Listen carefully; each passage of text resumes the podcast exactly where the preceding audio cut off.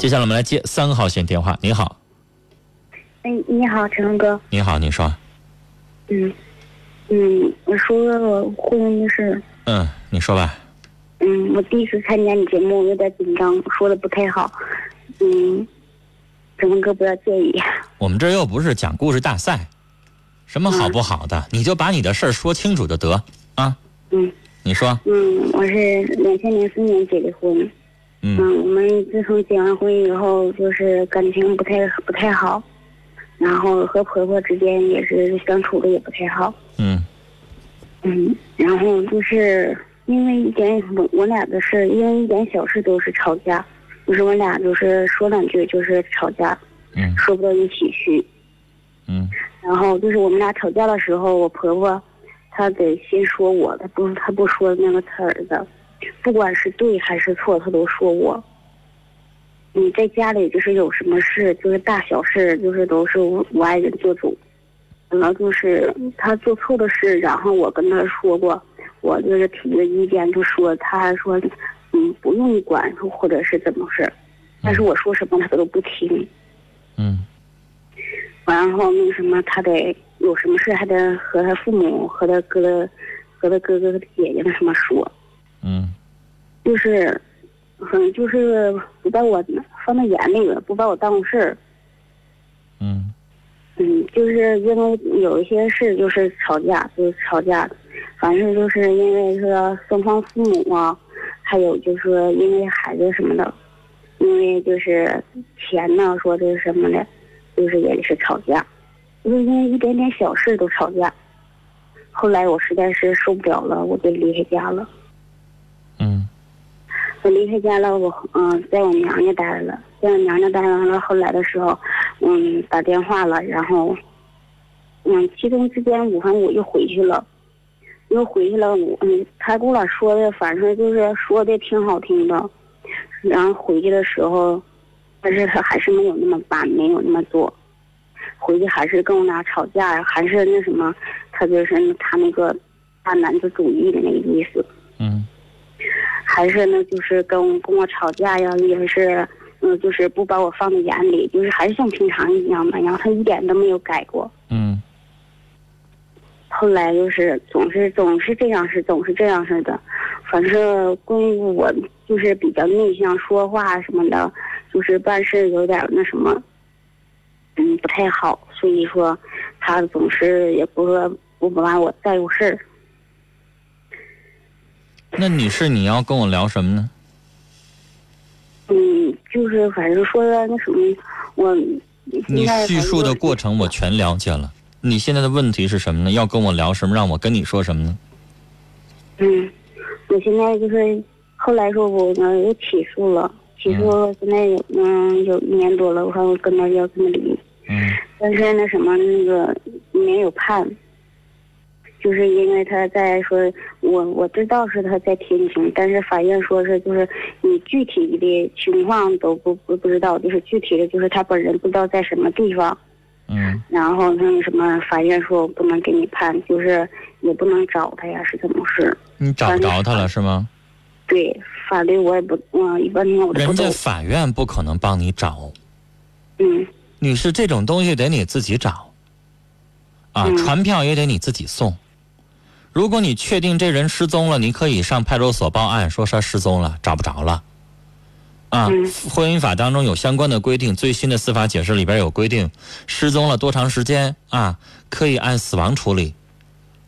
而且，确认为找不到的情况下，即使不是失踪，你还可以用公告送达的方式登报纸，啊，叫公告失踪、公告死亡都可以。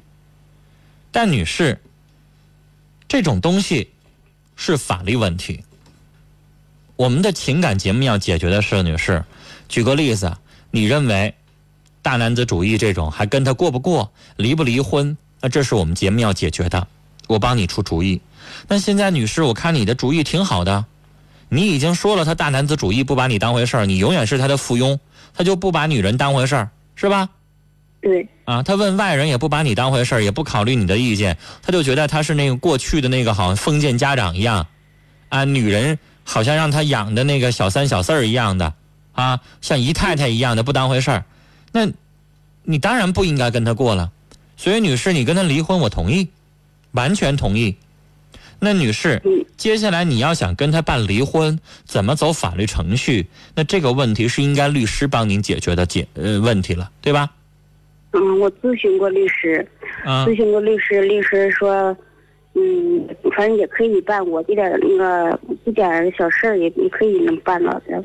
啊，能办那你就办呗。嗯，起我起诉了，起诉了，就是因为法院这一条啊，然后那什么又撤诉了。女士啊，那律师有没有告诉你接下来怎么办呢？没有，我是在就是。你能不能找着你丈夫？你告诉我。你知不知道他人在哪儿？现在他在家呢。那在家呢？那你就继续起诉，传票送到家来呗，让让法院的工作人员。你那次起诉是因为你找不着他，是吧？嗯，对。那你现在能找着他了，他在家了，你再起诉啊？你也不能说这辈子你起诉一次离不了，你就不起诉了。上次该怎么办还怎么办啊？因为是这样式的，是，嗯，我的观念，我这我这从小从小都是在家里，就说从是大门不出二门不进的是，然后就是什么事都不敢办嘛。我自己的事都是一般情况都是我妹子给做主，我有什么事都是得必须得提前问问。恐怕自己做错事，办错话了。你都多大年纪了，还让你妹妹做主？女士，你得为自己活一下吧。嗯，我也知道。你都三十岁的人了，你妹妹再多的那个阅历也不如你。你自己做主了，你自己体会到你的婚姻生活过不下去了，那离呗，我支持你。那你什么意思？你又觉得我做不了主了，又不离了？不是我这边是我一直坚决想离。啊！一直坚决是要离的，离的。关键我这还有是还有一点，因为该那个欠我姐她钱，欠我姐两千块钱。完了后来又给我他弟弟结婚的时候，给我妹子手里又借了三千块钱，这都有证据的。然后那什么，就因为我这次又离开了家，然后他说我把这钱全部都带走了。还有他兄弟给我手，他兄弟媳妇给我手里借了一千二百块钱，那是我们在大连打工的时候我的工资。你说你说了这么热闹，不过就几千块钱呗，还给他几千块钱，他要能同意离婚的话，给他呗。你差这几千块钱吗？啊？不是。你不是你跟我念叨这几千块钱干什么？是，是他欠我们家的。他欠你们家的女士，你就为了离婚，你不跟他追究了，这几千块钱你自己还给你姐和妹，行吧？你不为了离婚吗？你还为了这几千块钱不离啦？你现在不就觉得哄着他，他能够签个协议书，我不用办起诉了，我直接上民政局花三十多块钱能离了？我以前的那些什么？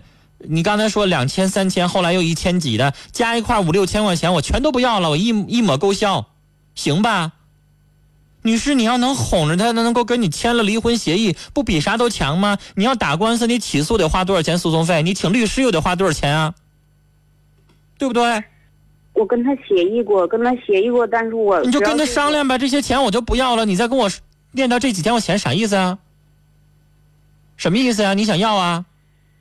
不是我就是怎么说？我不是你说他干什么呢，女士？节目当中没用的就不用说了，对不对？全省听众在那听着呢。有用的你说，我不明白你跟我说这几千块钱要干嘛呀？我就觉得那什么呢，我什么都是他就是欺欺骗了我，就是那钱。什么呀？你的意思说这几千块钱他不他他他欺骗你啊，还是怎么着啊？嗯，就算是吧。那女士，你又跟我聊没用的了。能离了不比啥都强？你现在认识到他这个人了，就这几千块钱骗你了，不还了能咋的呢？离完了之后，女士俩月工资几千块钱回来了吧？啊？你为了这几千块钱一直跟他拖着，你再管他要，那你不有病吗？你还病得不轻吗？不是？我要能离了这婚，他有一万块钱不给我了，我也干呢；两万我也干呢，赶快离了利索，完我好找新的，我好过上幸福的生活。我不跟他继续咕噜下去了，耽误青春，耽误生命的，对劲儿吧，女士？只要能离利索了，只要他能签字了，我不用打打官司，可能还得打半年呢，是吧？麻烦吧？如果他要能痛快的，你别说几千块钱的，要我几万块钱我也不要了，我痛快离婚，我离开了那个魔掌，可以吧？那女士，你要继续咕噜下去，你要这几千块钱，你要想跟他掰扯清楚的话，那你去打官司吧，那我可管不了。鸡毛蒜皮的小事不是每个事儿都需要我管的吧？是吧？嗯，是。你能离了不比啥都强吗？你还跟我磨叽这几千块钱干什么呢？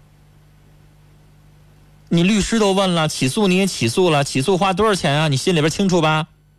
嗯。你搭多少精力啊？你还跟我磨叽这几千块钱？行了，女士。你现在这个情况，老老实实的，他能跟你上庭，或者是老老实实能跟你上民政局，你哄着他也好，劝着他也好，只要他能同意了，你就彻底跟他摆脱关系了，是吧？